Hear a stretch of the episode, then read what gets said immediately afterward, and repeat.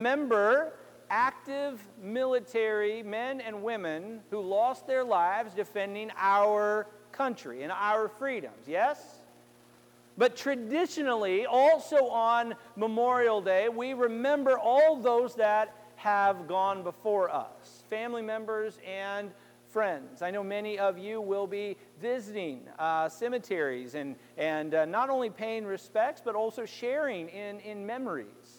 Um, this last year, we reflected back, um, we said goodbye to four members in our church family, um, and many others that were close to us, but we said goodbye to Sheila Stupi, to Yvonne Bynum, to Marlon Kelso, and just this last week to Velma Korn. Yet, as I reflect on each one of their lives, I, I have to say I'm still filled with joy because I knew each one of these individuals. And I knew not only about their lives, but I knew about their great faith. I had the, the, the awesome privilege of celebrating communion with each one of these individuals. And as we celebrated communion together, I heard about not only their faith, but how they shared in a deep relationship with Jesus, how they walked with Him. And so, even as I reflect on these four and so many others that are connected to our church that we said goodbye to, I am still filled with joy because I know that we will see them again. It's a promise that Jesus gives to us. And still, when we talk about death, it's not something that we like to, to think about, is it? And often it's not something that we like to talk about. However, there's one thing that is certain for each and every one of us that we are one day going to die. That each and every one of us, our earthly life will end someday. We will take our last breath a woman in our previous church, she said, Oh, no, Pastor, I'm never going to die. I have an arrangement with God. He's coming, Jesus is coming back. That's the arrangement. Anita. Um, I love that. But all the same, one day we will take our final earthly breath and we will take our first eternal breath in the presence of Jesus. Amen? and yet still death is uncomfortable for us. The first chapters of Genesis tell us the reason for our death. Why death exists, exists. That God is a living God. Do you believe that? Say amen if you believe that, friends. God is a living God, that God has made us in His image, in His likeness to live. But Genesis chapter 3 tells us that we sinned against God, that we committed a sin against God, that we turned our back on Him. And when we did so, we separated ourselves from God. We severed that relationship that we had with God. We disconnected ourselves and distanced ourselves from God. And now there's that sin wedge that exists between us and God. And that is why death exists. Because we are severed, we are disconnected from the source of our life. That is God. And the result is that now after Adam and Eve, we are all born spiritually dead. We are born spiritually separated from God. Ultimately, then, we will face a physical death as well. The Bible says that this is because of sin. Had sin not entered our world, there would be no death. Genesis 2 chapter 2, verse 16. God told Adam, if you sin, you will die. It's a clear cause and effect. You sin, you will die. Then the serpent comes along and deceives Adam and Eve, right? Many of you know this account. The serpent comes along, tells Eve, No, God lied to you. You certainly won't die. God just doesn't want you to experience all of the life that is out there. He doesn't want you to have all the knowledge that He has. So go ahead, go against the will of God. Everything's going to be okay. And in that moment that they were deceived, in that moment they went against the will of God, they sinned against God, they severed that relationship, and death, as God promised, entered our world. Paul writes about it in, Romans chapter 6, verse 23. The wages of sin is, what's the word? Death. The wages of sin is death. Paul says that sin results in death. Just as God said, sin would result in death. It causes death. Yet, what I find odd is, even in the church, those of us who know this, we know that the, the, the Word of God in the very beginning to Adam and Eve said sin results in death. We know that, as Paul wrote, writes about, the wages of sin are death, the consequences of sin are death. We know that, as James, the brother of Jesus, writes, our life is but a mist, here today and gone tomorrow. Even though we know all of that, we still wrestle with death. We oppose death. We run from death. We hate death, don't we? 1 Corinthians chapter 15, Paul writes that death is our enemy. Death is our enemy. Why is that? Well, let me tell you. As image bearers of God, those who share in the likeness of God, something in us longs for life. Amen?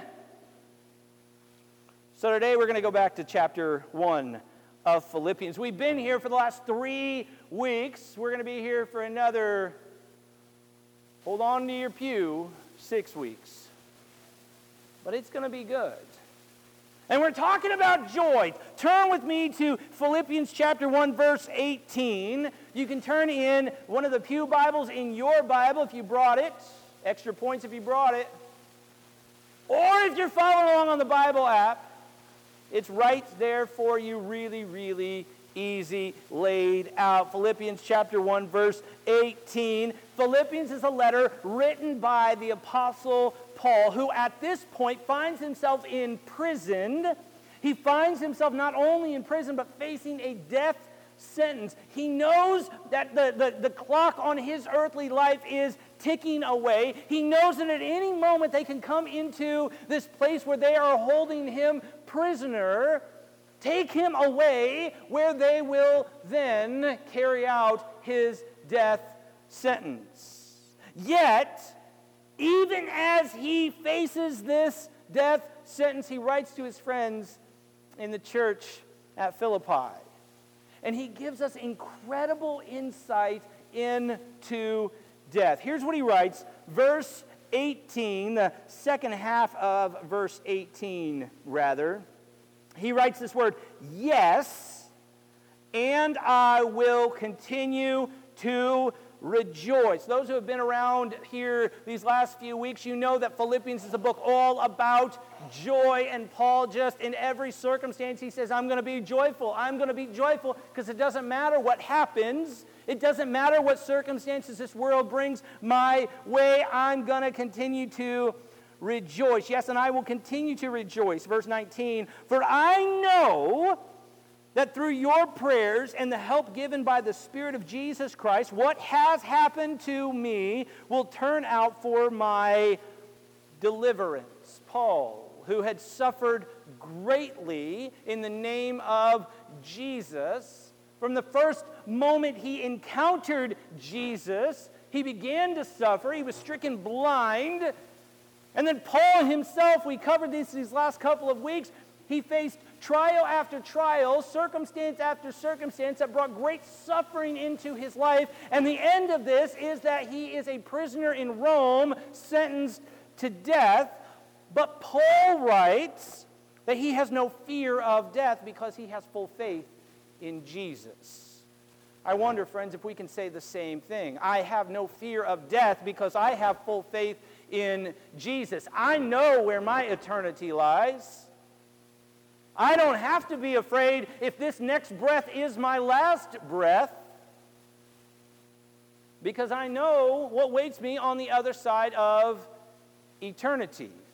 You see, the only way that we can rejoice in the face of death is to know that Jesus' death was our death. To know that Jesus' life is your assurance of eternal life.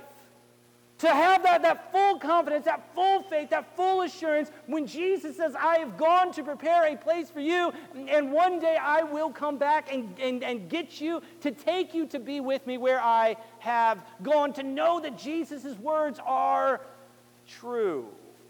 Amen? Therefore, Paul writes, Yes, and I will continue to rejoice. I'll get out of prison or I'll face the, the death sentence. Either way, I will continue to rejoice. Either way, I know that God will deliver me. You see, the reason Paul could have great joy in the midst of death as he faces death is because he knew that no matter what, God was going to win. Amen? Verse 20, then, let's keep reading. I'm getting a little excited today. Maybe it's the suit.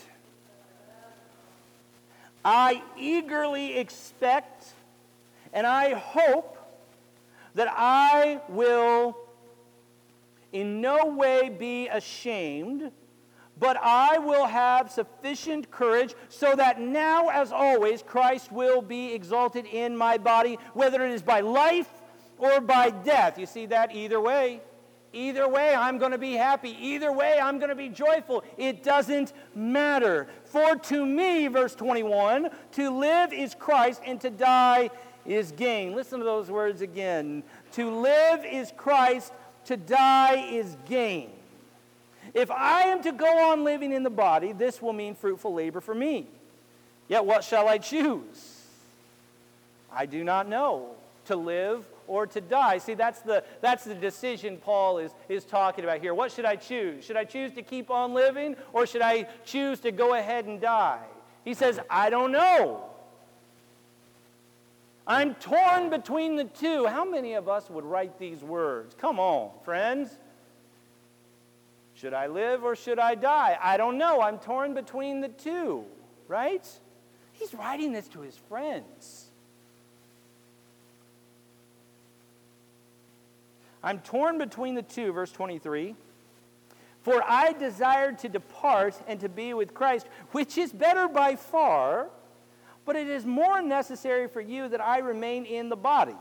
Convinced of this, I know that I will remain, and I will continue with all of you for your progress and joy in the faith, so that through my being with you again, your joy in Christ Jesus will overflow on account of me.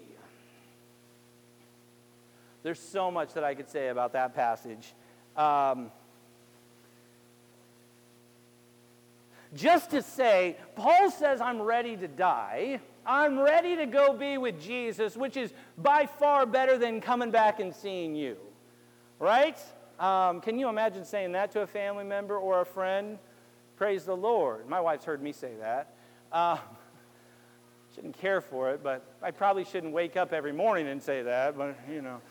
Um, but Paul says, no, I'm confident that I'm going to keep on living because I bring you joy. Now, how many of us can really say that to our family members or friends? Jesus isn't going to take me away yet because I bring you such immense joy in your life, right? I mean, let's be honest. We do a poll around here. Most of us are going to be on that joy sucker rather than the joy giver side. Am I right? Oh, don't, don't say right. Don't point at anybody. That's just wrong. But Paul writes for us to live is Christ, to die is gain. To be a Christian is not just to, to believe in Jesus and then go to heaven. No, Paul says there's so much more to that. And I think so often we forget that, that middle ground, and that's what Paul is talking about. He says to be a Christian is to believe in Jesus, to believe in him as your Savior, to submit to him as your Lord, to live a life that is holy and pleasing and submissive to Jesus Christ, and then die and go to heaven. We cannot permit, for, forget that, that middle part there when we start facing circumstances that are not pleasing, when we start facing suffering in our life, when people start condemning us and criticizing us, and when there's persecution that, that starts being cast upon us, we cannot forget that that's the Christian life. That's what Jesus promised to us. And he says, But you should be joyful even in the midst of that. Amen? Only amen if you like it. If you believe it. Meditate on these words, though, of verse 21. For to me, Paul writes, to live is Christ, and to die is gain. To live is Christ, to die is gain. That's why Paul could say either way. I'm torn between the two. Should I live or should I die? I'm torn between the two. For me, it would be better to go. That would be much, much better. But I know for your sake, I'm going to remain in the body. I'm going to keep on living. To live is Christ, to die is gain. When Paul writes that to live is Christ, what he means is that in this life, we can have a relationship with God, with the living God, our Lord, our Savior, Jesus Christ. That we can have a real, true, intimate relationship with Him where we walk with Him and talk with Him and know Him greatly as a friend. Not just some far off heavenly being that, that, that we have no relational connection to, right? But if we are a Christian, if you truly want to know Jesus and bear his name, then you have got to enter into that, that intimate relationship with him. I shared this last week. And at the moment, I can't think of who, who the author was that wrote it. He said, A lot of Christians have just enough religion to make them miserable. The truth is, most of us in the church have just enough religion to make us miserable. What that what he meant by that is we have enough rules, religious rules in our life that say you can't do that, you can't do this, you must do this, you can't do that, you should do this. So we try to follow all these rules, and yet we haven't really plugged into the power of the Holy Spirit to give us the ability to actually do those things and to have joy in the midst of our life. And so he says, a lot of Christians have enough religion, just enough religion to make them miserable. I pray that's not you. But Paul writes to live is Christ, that we can have a life with Jesus, that we can have a life like Jesus, that we can have a life for Jesus, that we can have a life through Jesus, and a life that ends with Jesus. Paul writes that as long as we are alive, God still has something for us to accomplish. Amen? Which means that if you're alive today, show of hands, who is? Praise the, praise the Lord. You're still awake. If you're still alive today, God has something for you to accomplish. There's people to love, scriptures to read, sins to be repented of, truths to be learned, prayers to be prayed, tithes to be given, others to be forgiven. There are opportunities for lost people to meet Jesus. God is not done with you yet. Amen? And so Paul writes to live is Christ. Because of Jesus Christ, every breath that we take is valuable. Every breath that we take should be purposeful and meaningful to us. To live is Christ, and to die is gain. Now, although there's separation between the, the soul and the body upon our earthly death, there is no separation between our soul and our Savior. Amen? This relationship that we have with Jesus is perfected on the other side of eternity. Which means that when you show up in the, the, the I almost said heavenly gates, I don't know why. When you show up in eternity and Christ's glory becomes your glory, that perfects the relationship that you now have with Him. And His perfection shines down upon us and becomes our perfection. Are you looking forward to that day, friends? I pray so, but I didn't hear much response, which really scares me.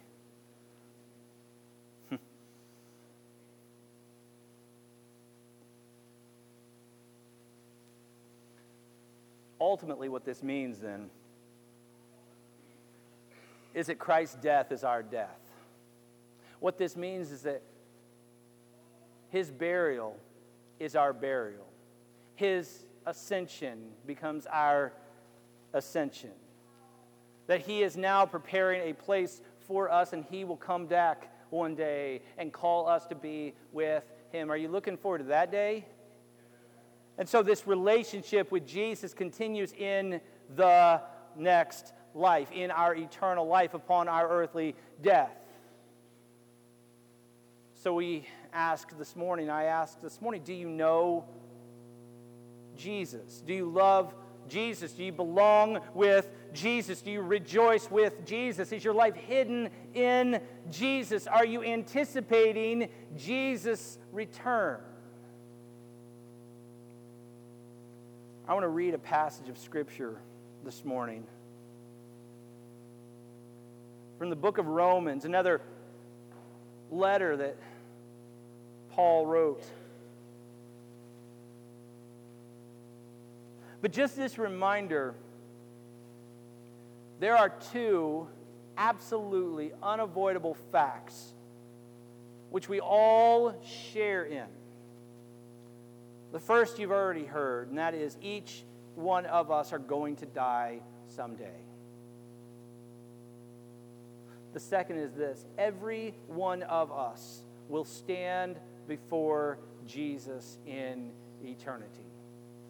No matter where your relationship with Him is today, no matter where your relationship with Him is when you take your last breath here on earth, each and every one of us are going to die, and every one of us will stand before Jesus in eternity. You will either stand before him as a friend or a foe. You will stand before him and you will receive a blessing or a curse. You will stand before him and you will either receive salvation or a condemnation. And so I say again, friends, each one of us are going to die one day every one of us are going to stand before Jesus in eternity. And I pray that that's not too morbid whenever I say these things. It is the reality. Jesus spoke about it time and time again. And his plea is the same plea that I have this morning, and that is for each and every one of you individually that you would receive Jesus as your Savior. If you never have, that you will receive Jesus as your Savior. And that is the one that, that saves you from the penalty of sin, so that when you show up on the other side of eternity, He will give you your salvation, this gift that has been promised to you. But you must first accept Jesus as your Savior. He is the only way to God. Amen? Try to say, receive Jesus as your Savior and begin to submit to Him as your Lord. That means live the life that is pleasing to Jesus. Stop sinning. Sounds so simple, doesn't it? It's a daily struggle for so many of us to just stop purposefully committing sin after sin after sin. Paul struggled in the same way. What a wretched man am I, he said. Who will save me? Thanks be to Jesus Christ, who has given me eternal life and salvation. And so, what I want to do this morning, before I read this passage from, from Romans, we're going to put it up on the screen in a minute. So I'm going to pray, then I'm going to read the passage, and then I'm going to pray for you. I'm going to pray for the Holy Spirit to come as, as I read this passage, and then after I read it, I'm going to pray for you. So, Holy Spirit, I just pray, God, that you would once again come into this place, fill this place. Jesus, come and meet with us. I pray through your Spirit that you would use the words, Lord, of the Apostle Paul, that he has written, Lord, in, in Romans, Lord, that you would use them today, Lord, to show us the truth, salvation, and eternal life that awaits us. Amen. Romans 5 the translation is the Living Bible. It says this When Adam sinned, sin entered the entire human race. His sin spread death throughout all the world. So everything began to grow old and die, for all sinned. This one man, Adam, brought death to many through his sin. But this one man, Jesus Christ, brought forgiveness to many through God's mercy. Adam's one sin brought the penalty of death to many, while Christ freely takes away many sins and gives glorious life instead. This sin of one man, Adam, caused death to be king over all. But all who will take God's gift of forgiveness and acquittal are kings of life because of this one man, Jesus Christ. Adam's sin brought punishment to all, but Christ's righteousness makes men right with God so that they can live. Adam caused many to be sinners because he disobeyed God, and Christ caused many to be acceptable to God because he obeyed. Father God, I pray today for all these individuals, Lord, that are here. I pray, Jesus, for individuals that have not, Lord, given their heart, their life over to you. Begin to submit, Lord, themselves to you as the ruler of their life. That is the Lord of their life, the one that sets the rules and lays out the path for us to follow. I pray for each and every individual, Lord, that is in this place today, listening to this message today, that has not received you, Jesus, as their Savior and received, God, the promise of salvation. Jesus, I pray today that your Holy Spirit will once again fall. I pray, God, that, that you would work in hearts and lives, Jesus. I pray, God, not only for individuals, but God, for family units, Jesus, to be transformed. I pray, God, today for children and grandchildren. I pray, Jesus, for, for neighbors and coworkers. I pray, God, for your Holy Spirit, Lord, to fall throughout this community in a new way, God. I pray, God, for an increase of joy, even as we face the realities of this life. God, give us, I pray, the same outlook, Lord, that, that Paul wrote about in Philippians. That to live is Christ, but to die is gain. In Jesus' name, amen. We're going to do something a little different to close our time together this morning. today, on this uh, Memorial Day weekend, um, I'll say it's, it's been a difficult week for many in our church. Um, I, just to say, many in our church are facing burdens and struggles right now. Three families in our church are grieving the loss of a loved one just this week. And so we grieve, we mourn, but in the same way, we can rejoice. We can rejoice because we have the promise of eternity. And we have the gift of the Holy Spirit, our comforter. We can rejoice because we know that Jesus is with us through his Spirit. Yes? So today, as we close, we're going to do something different. You see these candles laying out here on the altar. We're going to give you the opportunity to, to come up. As the music is played, we're going to give you the opportunity to come up and to light a candle in memory of a loved one. Maybe it's someone that you've lost recently from your family. Maybe it's someone from that's uh, just a memory of, of someone from your past. And today you want to uh, remember them. You want to celebrate the, the eternity that Jesus has given to us and promised to us. And so this morning, as we close, we're going to invite you to come up as the music is played.